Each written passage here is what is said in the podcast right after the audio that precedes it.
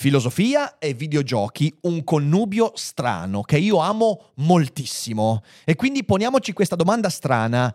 A che gioco giocherebbe oggigiorno Nietzsche? Come sempre dopo la sigla! Uno spettro si aggira per il web. Lo spettro di Daily Cogito. Zombie, siete avvertiti.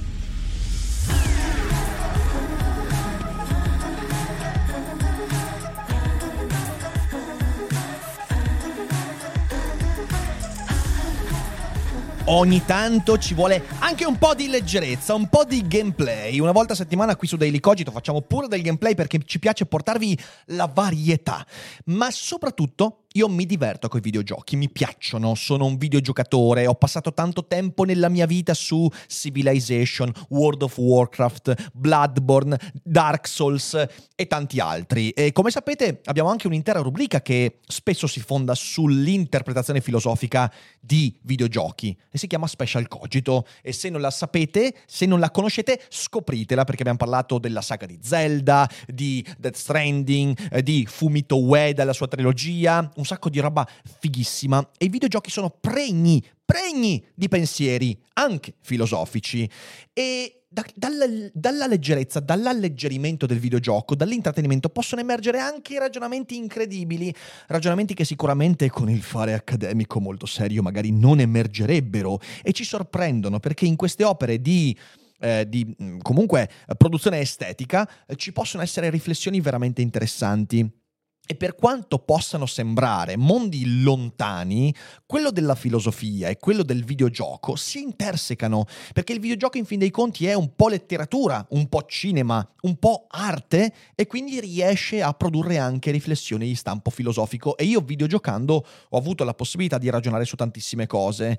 E oltre a tutto questo, io credo che i videogiochi siano oggigiorno un pezzo fondamentale del nostro modo di pensare, di produrci un immaginario, soprattutto per generazioni generazioni molto giovani. E quindi è veramente stupido, è superficiale ignorarli per un fare intellettuale, in realtà vanno affrontati, vanno capiti e scoprendo in questo modo anche che all'interno si celano delle perle. E non credo che Socrate, Spinoza, Leibniz, Kant avrebbero ignorato, forse Kant sì, ma avrebbero ignorato questo fenomeno così pervasivo. Se lo ignoriamo finiamo per tagliarci fuori dalla comprensione di un pezzo di mondo piuttosto importante. Quindi quest'oggi vi racconterò 10, anzi 9 videogiochi più uno, 9 filosofi più qualcun altro che avrebbero giocato in un modo particolare. Ovviamente è un gioco intellettuale che ci permette da un lato di scoprire e ragionare intorno a questi filosofi usando la narrazione videoludica e dall'altro lato magari a questo pubblico che ci segue che magari non è così tanto interessato ai videogiochi beh di farvi scoprire qualche titolo che potrebbe avere all'interno qualcosa di sorprendente e di filosofico che ne dite? Beh ricordiamoci che però la filosofia ce l'ha un po' dappertutto e anche se alcuni sono convinti che nella lingua inglese non ci sia la filosofia perché gli inglesi non sanno fare astrazione beh in realtà noi non siamo convinti di questo Shakespeare, Tolkien Tolkien, Lovecraft, tutti autori che dall'inglese hanno tratto grandi pensieri. Io stesso ho imparato bene l'inglese giocando anche ai videogiochi, ma se volete imparare per bene l'inglese, beh, vi consiglio il partner di questa puntata, Cambly. One ring to rule them all, one ring to find them, one ring to bring them all, and in the darkness bind them. In the land of Mordor, where the shadows lie. Ah, che bello leggere Tolkien senza traduttori di mezzo. Però non solo Tolkien, anche Shakespeare oppure Lovecraft. E se mi chiedi ma come si fa? La risposta è facile. Cambly. Cambly mette a disposizione la piattaforma perfetta per imparare bene l'inglese. C'è una vasta scelta di insegnanti madrelingua con cui dialogare in inglese per rispondere a qualsiasi esigenza. Devi preparare in inglese l'esame di neurobiologia perché sei in Erasmus? Cambly ha l'insegnante giusto per te. Hai cominciato a lavorare per una multinazionale e devi migliorare il tuo inglese in ambito commerciale? Cambly ha l'insegnante giusto per te. Vuoi leggere Tolkien, Shakespeare o Lovecraft in originale? Cambly ha l'insegnante giusto per te. Inoltre da oggi c'è anche Cambly Groups che ti permette di imparare l'inglese insieme ad altri studenti, potendo interagire e dialogare anche con loro e rendendo Cambly ancora più conveniente. Usando il link che trovi in descrizione potrai avere accesso a 15 minuti gratis con Cambly, il modo perfetto per capire quanto sia fantastica questa applicazione. E una volta fatto questo non potrai che dire ok, allora mi iscrivo al piano annuale con lo sconto esclusivo di Daily Cogito. Tra un anno guarderai indietro e leggendo in originale The Lord of the Rings sarai molto, molto contento. E quindi rieccoci qua in questa puntata che spero venga presa un po' come un gioco. Nessuno vuol dire che effettivamente i filosofi avrebbero videogiocato a questi giochi che andrò a citare, ma è semplicemente un gioco per eh, cercare di portare la riflessione anche a livelli di intrattenimento che magari su YouTube non si trovano, quindi per spogliarci di quel fare intellettuale e guardare al mondo dell'intrattenimento con un occhio diverso, perché è molto interessante da fare eh, tutto ciò. E quindi lanciamoci subito in questi 9 più 1 videogiochi con i filosofi che li avrebbero affrontati e partiamo con il primo videogioco, uno dei miei preferiti di sempre, Shadow of the Colossus di Fumito Ueda, un videogioco straordinario eh, che narra le vicende di un vagabondo, di un wonder infatti, che eh, se ne va in giro ad abbattere dei colossi. E qual è il filosofo che si sarebbe innamorato di questo personaggio piccolo, minuscolo, insignificante che per salvare la propria amata dall'Ade si mette ad affrontare dei titani in uno sforzo titanico volto inevitabilmente al fallimento. Beh, chi altri se non Albert Camus, l'autore del mito di Sisifo. E in questo grande testo leggiamo queste parole. Qual è dunque quell'imponderabile sensazione che priva lo spirito del sonno necessario alla sua vita? Un mondo che possa essere spiegato, sia pure con cattive ragioni, è un mondo familiare, ma viceversa, in un universo subitamente spogliato di illusioni e di luci, l'uomo si sente un estraneo e tale esilio è senza rimedio, perché privato dei ricordi di una patria perduta o della speranza di una terra promessa. Questo divorzio tra l'uomo e la sua vita, fra l'attore e la scena, è propriamente il senso dell'assurdo. Poiché tutti gli uomini sani hanno pensato al suicidio, si potrà riconoscere senza ulteriori spiegazioni che esiste un legame diretto fra questo sentimento e l'aspirazione al nulla. Ovviamente Camus in quest'opera sembra molto pessimista e Shadow of the Colossus è un gioco pessimista in quanto l'atto di salvezza che Wanderer cerca di portare avanti affrontando i titani, i colossi, è un atto folle, assurdo, angoscioso. Cerca di salvare dalla morte la sua amata, come nelle migliori fiabe, ma questo è assurdo ed è votato al fallimento. Infatti, per chi conosce questa grande storia, eh beh, è una storia tragica. Peraltro, questa alienazione fra il protagonista e il mondo in cui si trova è perfettamente raccontata dal landscape eh, quasi infernale, questo locus amenus privo di eh, rumori della natura, questo letteralmente questo girone infernale in cui queste creature vagano senza meta, senza coscienza. E il tentativo di tirare giù questi colossi mi ricorda t- tantissimo il mito di Sisifo, perché Wanderer è condannato a tirare giù dei colossi, a fare questo sforzo titanico che poi inevitabilmente ciclicamente torna ad essere lì, disponibile e non concluso, è una missione che è impossibile da compiere e noi sappiamo che Camus dice che la vita è un po' come Sisifo, questo mito in cui Sisifo eh, sale sulla montagna portando il grande masso, il peso sulla montagna, sapendo che poi quel peso cadrà, ma lui è risoluto a scendere e riportarlo in cima. E Camus ci dice, noi dobbiamo immaginarci Sisifo felice, perché non possiamo immaginare l'essere umano se non felice di portare avanti una missione impossibile, ovvero quella di dare significato alla vita. Shadow of the Colossus è esattamente questo, il tentativo di dare significato a una vita che non ha un significato, ma che non per questo deve essere quindi vissuta come priva di significato. Lo sforzo di Sisifo e di Wanderer diventa il fulcro stesso dell'esistenza, un dare significato sapendo che esso verrà sconfitto, ma in questo sforzo tit- titanico trovare il senso della propria esistenza. Albert Camus e Fumito Ueda sarebbero andati molto molto d'accordo.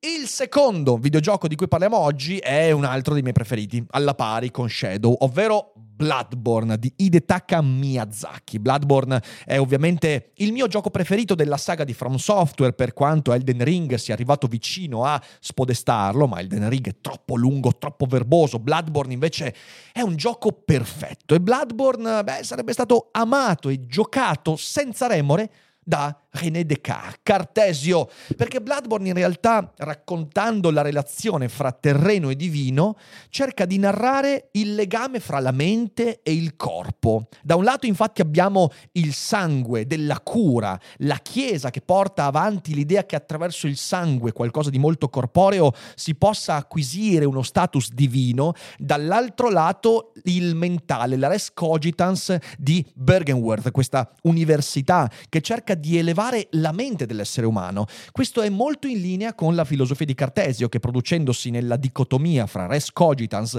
e res extensa cerca di raccontare come queste due sostanze trovino la loro unificazione proprio nell'essere umano. In quell'unificazione in Bloodborne si trova in realtà la maledizione dell'essere umano, perché l'unione del sangue divino e della mente, dello spirito ricercato da Bergenworth si traduce poi in una storia che è quella di, di From Software, quindi una storia di deicidio, ma uccidendo gli dei in realtà l'essere umano rischia di uccidere se stesso. È una storia che cerca di narrare l'unione e la separazione di sangue, quindi corpo, e mente, quindi spirito, e in questo tentativo di riunificazione, che è un po' la missione del cacciatore eh, che eh, si porta all'interno di questa, di questa avventura, eh, è l'obiettivo finale, perché in fin dei conti Bloodborne ti dice se riesci a trovare l'unificazione di queste due dimensioni che tutti vivono come separate, potresti persino arrivare ad essere un dio. E questo, insomma, ha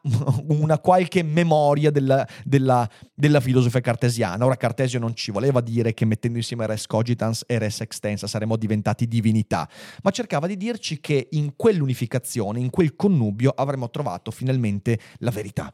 Eh, cogito ergo sum. Io sono ed esisto in quanto penso, in quel pensiero che unifica il corpo e lo spirito. Il terzo Terzo videogioco, un altro dei miei preferiti, in realtà tutti i videogiochi scelti eh, sono videogiochi che io ho giocato anche non troppo tempo fa e peraltro tutti i videogiochi che andrò a citare, a parte un paio, sono stati trattati proprio nello special Cogito, quindi trovate un sacco di video in cui io vado anche ad approfondire alcuni dei concetti toccati durante questa puntata. Il terzo, dicevo, è Zelda Breath of the Wild. Un gioco straordinario, peraltro ho una grandissima, grandissima voglia di giocare il sequel che arriverà fra non molto e veramente sono, sono molto, molto contento che arrivi finalmente Tears of the Kingdom. Eh, presto ne parleremo anche con un po' di amici, come per esempio Dario Moccia. Quindi, insomma, state allerta perché usciranno delle cose interessanti. Breath of the Wild è un gioco straordinario. Io sono un grande amante della saga di Zelda, sono un Nintendaro della primissima ora. E Breath of the Wild è stato un grandissimo, una grandissima avventura. E qual è il filosofo che avrebbe giocato a Breath of the Wild? Beh, qui la scelta è stata complicata perché il primo nome che mi è venuto in mente non è quello di un filosofo, è quello di uno scrittore ed è Tolkien. Mm, abbiamo citato qualche giorno fa. Eh, Tolkien avrebbe amato Breath of the Wild perché è un mondo molto molto vicino alla visione epica e anche, eh, diciamo così, eh, narrativa che troviamo nel Tolkien, del Signore degli Anelli, del Silmarillion. Eh, quindi un mondo nella sua fase di decadenza, un mondo che sta scomparendo, ma che ancora porta con sé le tracce di una magia antica, di qualcosa di antico, che ovviamente nella, in, ne, nel mondo di Hiriul si, si traduce nelle macchine eh, degli Sheikah, quindi queste macchine che eh, da sottoterra riescono a riemergere, però fondamentalmente vengono guidate dallo spirito di Ganon. E quindi Tolkien Tolkien avrebbe amato. Ma se volessi prendere un filosofo, eh, non posso che pensare ad Hegel. E lo so che adesso tutti quelli che eh, amano Breath of the Wild diranno no Hegel, ma no, ma quello stronzo di Hegel. In realtà Hegel non è così stronzo. In realtà Hyrule è tutta guidata da un razionalismo molto, molto forte, perché tutto ciò che pervade la storia che viene raccontata in Breath of the Wild è una storia che viene ben descritta da quella frase famosa di Hegel, tutto ciò che è reale è razionale. Cioè, tutto quello che si manifesta al mondo trova una sua catena causale che può essere anche razionalmente compresa. La storia di Iriul è vera protagonista di Breath of the Wild. E questa cosa in realtà noi ce la perdiamo. Breath of the Wild ha un personaggio principale e non è Link, non è Zelda, non è Ganon, è Hyrule. E infatti questo open world che ha cambiato la storia del videogioco è un open world in quanto è il mondo stesso ad essere il personaggio protagonista. Non solo per la vastità, per la varietà, ma anche per la vita che emerge da ogni comportamento che si può avere. E quindi quando ho pensato a quale filosofo si sarebbe appassionato a questa vicenda, beh, mi è venuto in mente il filosofo che fondamentalmente sua, nelle sue opere ha detto una cosa ben precisa, che protagonista della storia universale non sono gli uomini, Napoleone, Hitler, Churchill, non sono gli esseri umani, gli individui, i quali sono soltanto dei momenti del propagarsi e dell'autoconoscenza dello spirito. E quindi è il mondo che attraverso la storia della propria esistenza guarda se stesso e si riconosce al fine di arrivare allo spirito assoluto. Quindi tutto quello che avviene in Hyrule, in Breath of the Wild e nel mondo, hegelianamente, e secondo la visione di Zelda, è spiegabile in quanto il soggetto reale, il soggetto principale, protagonista di questa grande vicenda non è Link, non è Ganon, non è il personaggetto che è soltanto uno dei modi con cui lo spirito si manifesta, ma Hyrule, in quanto personaggio protagonista, è il vero personaggio di questa vicenda. E quindi c'è questo movimento incredibile in cui la storia antica si manifesta in quello che avviene, in cui il personaggio protagonista Link è chiamato a ricostruire la sua memoria a cento anni di distanza per comprendere quello che c'è nella realtà, tutto è reale e razionale e ciò che è razionale è reale. E quindi Hyrule come protagonista di Breath of the Wild. Credo a ben guardare che questa cosa non cambierà in Tears of the Kingdom eh, e questo è un aspetto molto interessante perché credo che a differenza di tanti altri open world eh, come Elden Ring, come Red Dead Redemption, come tanti altri, Breath of the Wild e quindi spero e credo anche il, il, il suo successore abbiano questo aspetto che è proprio l'open world ad essere il vero protagonista, in cui la strada da seguire è quella, perché in fin dei conti devi compiere un destino e non puoi fare altrimenti.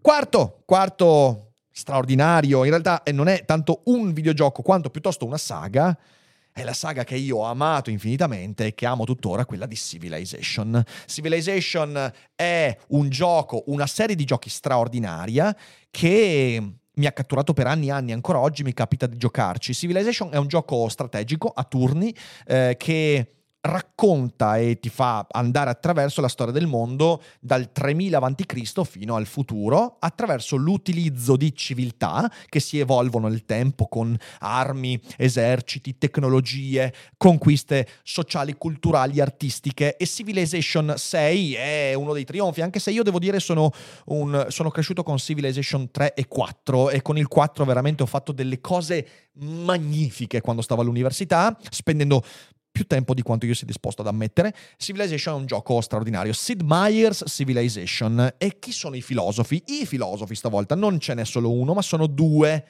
Sono Thomas Hobbes e John Locke. Perché? Beh, perché in realtà se andiamo a ben guardare Hobbes e Locke nella loro anche nella loro diversità, sono i primi filosofi che hanno cominciato a ragionare in termini strategici parlando della politica. La politica non è più quella platonica del raggiungimento del bene, dello stato razionale, del sovrano illuminato, no, la politica diventa una cosa pragmatica. Hobbes inizia questo tipo di, di, di filone col Leviatano e col soprattutto il Decive, in cui comincia ad avere una grande intuizione, dire la politica, il rapporto fra sovrano e cittadino, è un patto, è un patto che deve essere svolto attraverso degli accordi in cui qualcuno decide di dare il potere a qualcun altro abdicando da alcune proprie libertà, che è esattamente quello che fa la politica. E dall'altra parte Locke, che discute quella grande visione obsiana dell'homo homini lupus, cercando altre vie. In questo grande scontro che se volete trovate anche nel mio eh, Spinoza e Popcorn, c'è un intero capitolo dedicato allo scontro incontro fra questi due grandi filosofi che avrebbero amato Civilization, perché in fin dei conti Civilization è un continuo rimpallo fra i concetti di guerra e di pace. Allora, scrive nel Leviatano Hobbes Così che nella natura umana troviamo tre cause principali di contesa. In primo luogo la competizione, in secondo luogo la diffidenza, in terzo luogo la gloria. Questi tre concetti sono molto presenti in Civilization. La competizione, perché devi vincere la partita contro altri, che tu giochi contro l'intelligenza artificiale o contro altri giocatori, devi competere. La diffidenza, ogni volta in cui incontri un capo di Stato, e sono tutti veramente meravigliosi, ogni volta che in Civilization incontri Montezuma sono bestemmie amare, perché quello è veramente un pezzo di merda. Quando incontri Gandhi sai che non avrai mai la pace, perché Gandhi a quanto pare è il peggio guerrafondaio della storia, e via dicendo.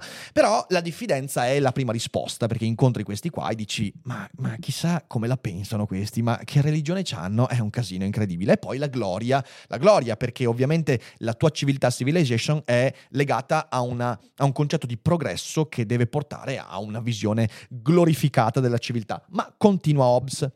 La prima, ovvero la competizione, fa sì che gli uomini si aggrediscano per guadagno. La seconda, ovvero la diffidenza, eh, per sicurezza. La terza, la gloria, per reputazione. Nel primo caso gli uomini usano la violenza per rendersi padroni delle persone di altri uomini, delle loro donne, dei loro figli, del loro bestiame. E ci dissociamo da tutto questo. Nel secondo caso per difenderli. Nel terzo caso per delle inezie, come una parola, un sorriso, un'opinione differente e qualunque altro segno di scarsa valutazione, o direttamente nei riguardi delle loro persone, o di riflesso nei riguardi della loro parentela, dei loro amici, delle loro nazioni, della loro professione o del loro nome. Da ciò è manifesto che durante il tempo in cui gli uomini vivono senza un potere comune che li tenga tutti in soggezione, essi si trovano in quella condizione che è chiamata guerra, e tale guerra è quella di ogni uomo contro ogni altro altro uomo. La guerra tutto in maiuscolo peraltro, infatti non consiste solo nella battaglia o nell'atto del combattere, ma in un tratto di tempo in cui è sufficientemente conosciuta la volontà di contendere in battaglia. Perciò la nozione del tempo va considerata nella natura della guerra, come lo è nella natura delle condizioni atmosferiche. Infatti, come la natura delle condizioni atmosferiche cattive non sta solo in un rovescio o due di pioggia, ma in una inclinazione a ciò di parecchi giorni insieme, così la natura della guerra non consiste consiste nel combattimento effettivo, ma nella disposizione verso di esso che sia conosciuta e in cui, durante tutto il tempo, non si dia assicurazione del contrario. Ogni altro tempo è pace. E questa è una perfetta, perfetta descrizione di una partita di Civilization. È sempre guerra, il pensiero della guerra e poi ogni tanto cooperazione, commercio, trattative. Forse è un mio atteggiamento quando gioco a Civilization, però quando si arriva all'epoca atomica di solito le mie partite finiscono molto molto velocemente. Ma questo è un altro discorso che peraltro non porta bene di questi tempi. Il punto essenziale è che tutto quanto è legato a una visione strategica della realtà. Hobbes e Locke sono i primi a dare vita a una visione strategica della teoria politica. Da loro si dipana tutto quanto il resto del pensiero politico, da Carl Schmitt a von Clausewitz a Foucault e avrebbero amato una bella partita in LAN a Civilization. Ogni tanto mi immagino loro in una stanza insieme appunto a von Clausewitz, Foucault, Schopenhauer, Nietzsche che si fanno la guerra collegati in LAN a Civilization 4 ovviamente perché è il migliore di tutti. Ma questo lo vedremo in un'altra puntata, faremo una bella partita con Locke e Hobbes. Ora c'è un un bonus, un piccolo bonus, ed è un videogioco un po' strano eh, che si intitola... Eh, come si intitola Valerio? Um, Clash of. Clash Royale. Clash no, no, Royale. no, no, no. Clash of Kingdom, credo. No, no. Beh, beh, aspettate un attimo perché qua c'è, c'è, un momento mi è andato via, ma non me, non me lo, non me lo son preso. come si chiama Valerio? Non era Clash of Kings forse l'altro? No.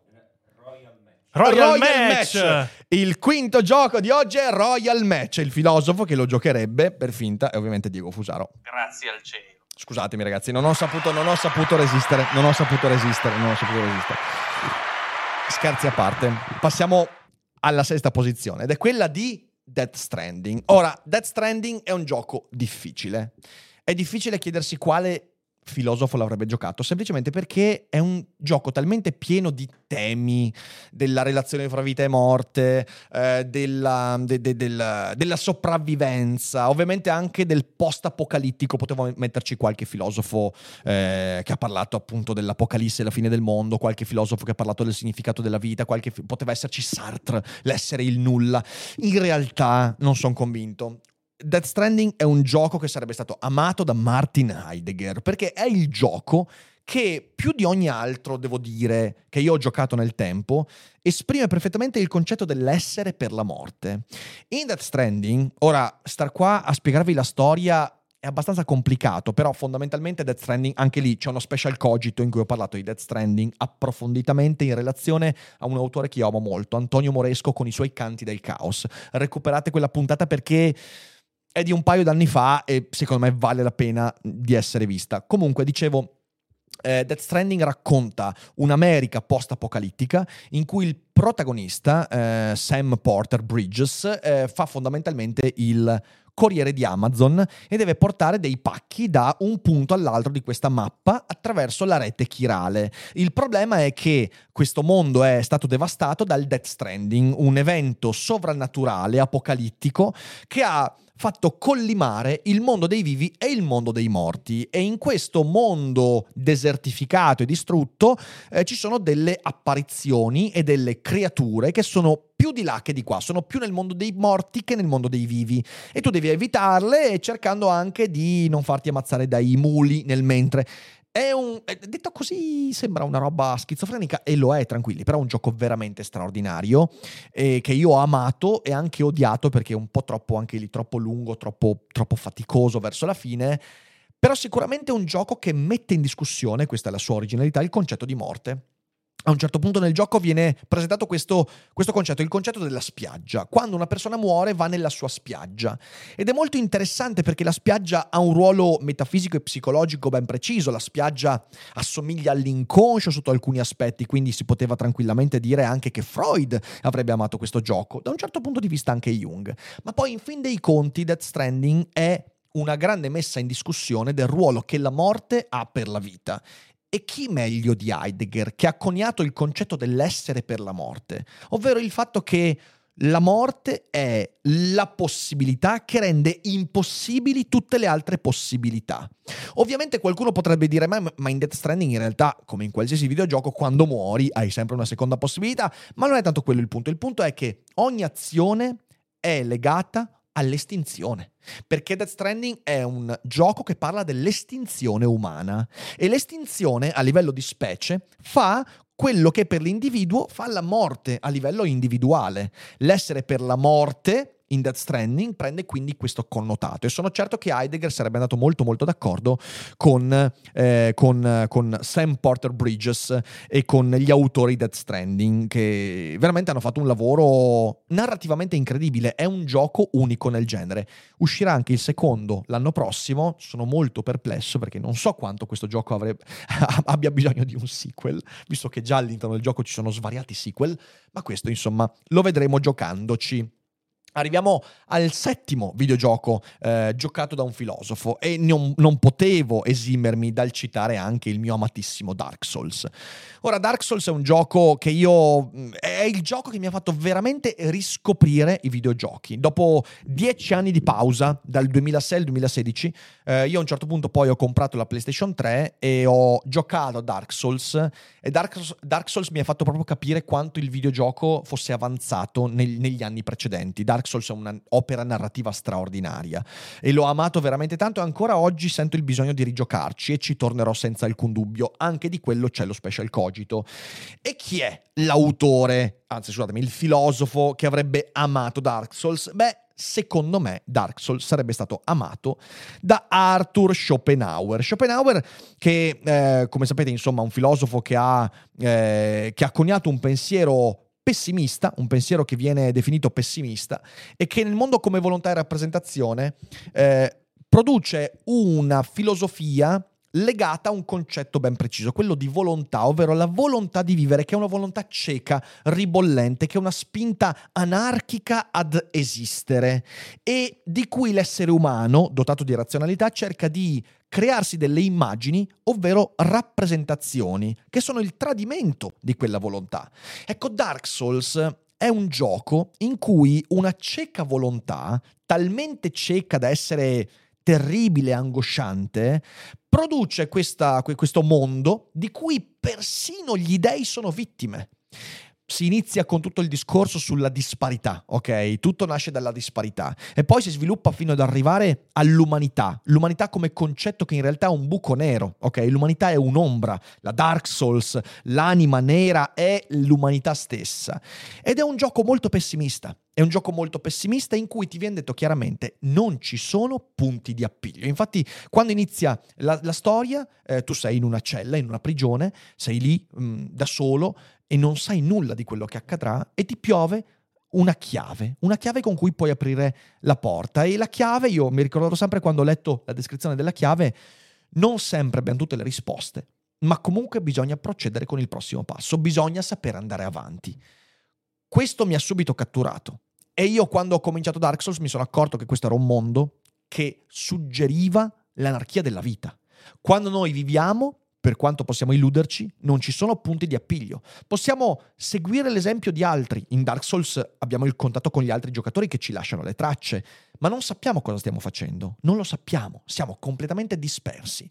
E questo mi ricorda tanto da vicino il pensiero di Schopenhauer, che è un pensiero pessimista perché Schopenhauer ci dice che attraverso il nostro ego e le rappresentazioni noi ci illudiamo di avere delle risposte degli indizi, dei punti di una mappa, ma in realtà non è così. La volontà, quella che sta al di sotto delle nostre mappe, al di sotto delle rappresentazioni, è sempre lì per mandare all'aria tutti i nostri piani. E quindi qual è la soluzione di Schopenhauer? Non, cerco, non certo giocare a Dark Souls, però quasi.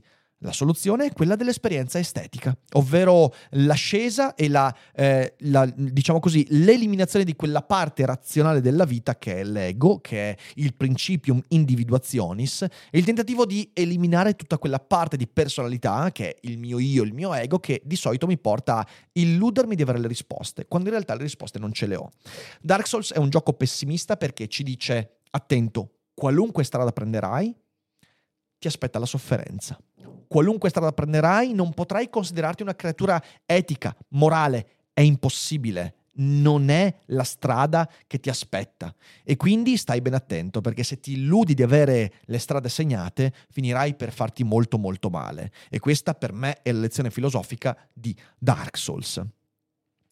L'ottavo gioco di cui i filosofi si sarebbero innamorati è sicuramente Red Dead Redemption 2. In realtà anche l'1, eh, perché è una coppia di giochi che io ho amato molto. L'1 per me è ancora oggi uno dei giochi più belli degli ultimi vent'anni. Mamma mia, che gioco incredibile.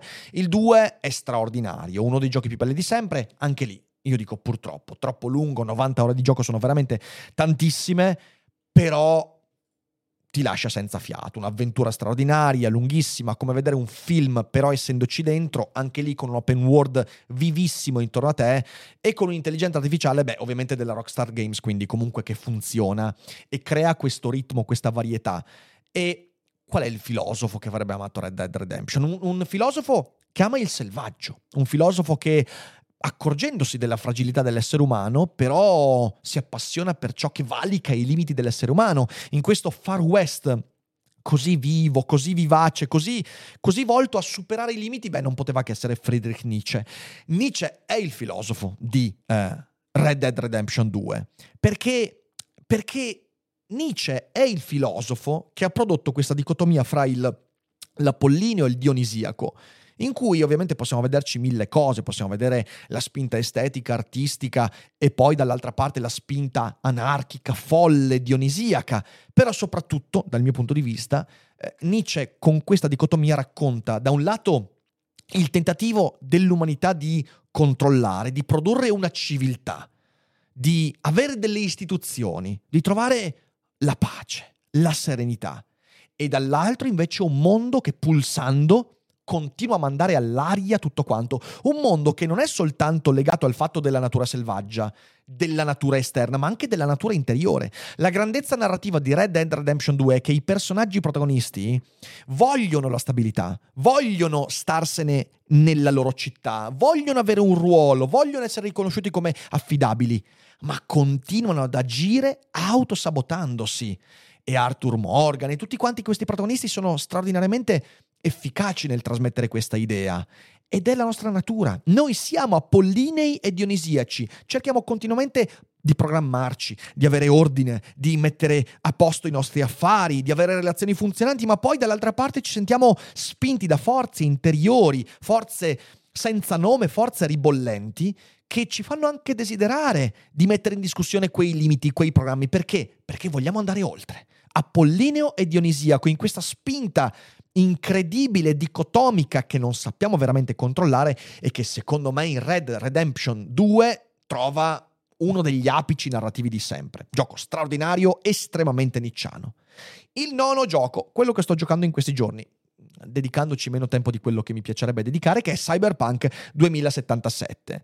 Ora, evidentemente il cyberpunk come genere noi sappiamo a quale pensiero fa riferimento e sono convinto che il filosofo che avrebbe veramente amato cyberpunk sarebbe proprio Karl Marx perché cyberpunk con questa Night City che è una città abbaccinante. Da un punto di vista visivo è incredibile. Io peraltro sono uno di quelli che all'inizio, quando il gioco uscì, lo comprò per PS4 e si fece fare il refund perché non girava. Adesso con la 5 lo sto giocando piano piano, un'oretta ogni 3-4 giorni, però lo sto apprezzando e Night City è uno spettacolo. Il difetto secondo me di questo gioco è che l'intelligenza artificiale è stupidissima e quindi accadono delle cose che ti lasciano basito e dici ma, ma perché? Ma perché? Perché non c'è abbastanza lavoro? Forse è un gioco che comunque avrebbe dovuto uscire con un annetto e mezzo in più di lavoro, ma questo, vabbè, questo lo deciderà chi di dovere. Sto apprezzando esteticamente. Night City è una città molto viva, è una città in cui si vede chiaramente il pensiero che sta alla base del cyberpunk, cioè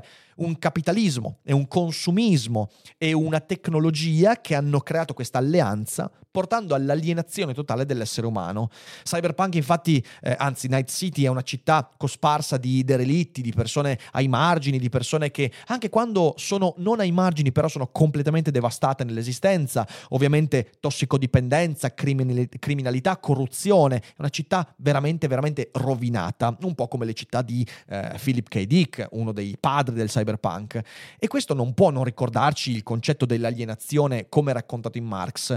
E Marx era convinto che eh, proprio l'unificazione fra tecnologia, tecnica e capitalismo avrebbe portato inevitabilmente alla produzione di questa, di questa umanità derelitta e devastata che sarebbe stata la condizione della rivoluzione proletaria. In Cyberpunk la rivoluzione proletaria non è avvenuta e la città non è esattamente un posto turistico da amare quando la si visita, perciò bisogna sempre andare in giro armati e Marx con le pistole secondo me non ci aveva granché a che fare. Un altro filosofo che però avrebbe amato Cyberpunk è sicuramente Gunther Anders, l'ho citato eh, qualche puntata fa e Anders con la sua critica alla tecnica eh, che prende anche ehm, piede dalla filosofia marxiana, eh, sicuramente avrebbe visto Night City come la manifestazione della sua stessa filosofia. Un essere umano che ha demandato alla tecnica tutti i propri difetti, che non agisce più su se stesso, che non si conosce più, ma che trova il suo significato semplicemente nell'ibridazione con la tecnologia ed è diventato ormai lo schiavo della tecnologia.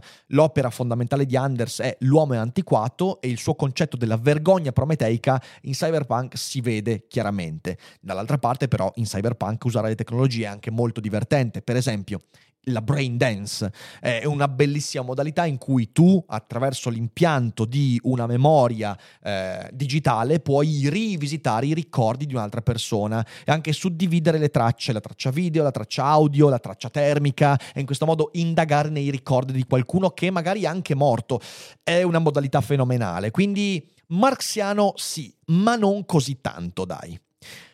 L'ultimo videogioco che vi cito durante questa, questo, questo, gioco eh, divulgativo è God of War. Allora, God of War è un gioco che io ho giocato, devo dire che non ho amato alla follia, perché io non amo i giochi in cui il gameplay è su binari molto stretti e secondo me God of War rientra in questa definizione. Ora, lo so, gli amanti di God of War mi diranno, ma no, non è così. Mm, per quello che ho giocato io, sì, è un po' lo stesso, discorso di The Last of Us. Non ho amato il gameplay perché è, è troppo su binari ben determinati. A me piace invece l'esplorazione via dicendo. Però da un punto di vista narrativo è sicuramente molto interessante. E quale filosofo potrebbe amare God of War se non Ludwig Feuerbach? Feuerbach, infatti, avrebbe amato il concetto espresso in God of War, secondo cui gli dei sono molto più vicini rispetto a che, quello che immaginiamo. E nel suo L'essenza della religione, Feuerbach scrive delle cose molto, molto in linea con quello che troviamo in questo videogioco. Scrive, ecco, persino le più rozze e più basse forme di religione, quelle in cui l'uomo adora le cose più lontane, più diverse da lui, stelle, pietre, alberi e persino le branche dei granchi e i gusci di conchiglia, confermano l'affermazione della essenza del cristianesimo, che nella religione l'uomo ha come oggetto soltanto se stesso, che il suo Dio è soltanto la propria essenza. L'uomo infatti adora oggetti come quelli sopracitati perché gli traspone in essi se stesso pensa che siano enti come lui, o almeno la sede di enti come lui. La religione ci fa vedere quindi quella curiosa ma ben comprensibile e anzi necessaria contraddizione per la quale, mentre nella prospettiva teistica o antropologica l'essenza umana viene da essa adorata come divina perché sembra un'essenza diversa dall'uomo e non umana, nella prospettiva naturalistica al contrario essa adora l'ente non umano come se fosse l'ente divino soltanto perché esso le sembra divino. In questo gioco ovviamente Feuerbach ci dice non è Dio ad aver creato l'uomo a sua immagine e somiglianza, ma è l'uomo che ha creato Dio a propria immagine e somiglianza, attribuendogli i suoi difetti e caratteristiche. Beh, questo in God of War è palese. Perché? Tutti i boss, tutti gli incontri, tutti i personaggi sono delle divinità che però si riducono a effimere manifestazioni di gelosie, di invidie, di competitività, di difetti terribili, di iracondia, eh, di lussuria. E, e, quindi il gioco di God of War è molto interessante perché abbassa il divino all'umano, mostrando come nel divino noi finiamo per inserire tutti i nostri difetti, un po' forse perché detestiamo i nostri dei, non ci piace avere dei, come diceva Nietzsche, come potrei io sopportare di non essere Dio? Eh, come potrei io sopportare di essere me stesso se esistessero gli dei? Ovviamente vorrei essere un dio. E quando questo avviene, trasciniamo le nostre divinità a livello delle nostre peggiori nefandezze. In God of War questo è molto molto chiaro e questo sarebbe stato molto amato sicuramente da Feuerbach. E con questo è tutto, con questa carrellata di videogiochi e filosofi che spero vi abbia divertiti. Eh, direi che possiamo concludere la puntata. Di nuovo, non so se questi filosofi avrebbero amato o videogiocato eh, nella loro vita se avessero avuto la possibilità. Sicuramente però il videogioco, un po' come le serie tv, mm, i romanzi, il cinema, sono degli ottimi eh, punti di riflessione che ci permettono di pensare, di mettere in piedi ragionamenti che magari non verrebbero fuori in altri casi.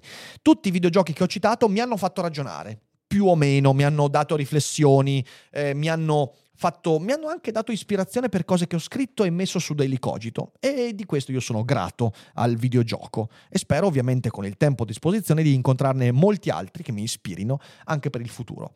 Ovviamente sotto con un commento potete anche dirci secondo voi quali filosofi avrebbero giocato a quali videogiochi. Continuiamo quindi questo gioco con la community e io vi ringrazio per aver seguito. Se siete in live non uscite che adesso andiamo a leggere qualche commento e a chiacchierare insieme. Per tutti gli altri condividete, lasciate un mi piace e magari abbonatevi per sostenere Daily Cogito. Grazie mille a tutti, fate i bravi, buona serata e alla prossima.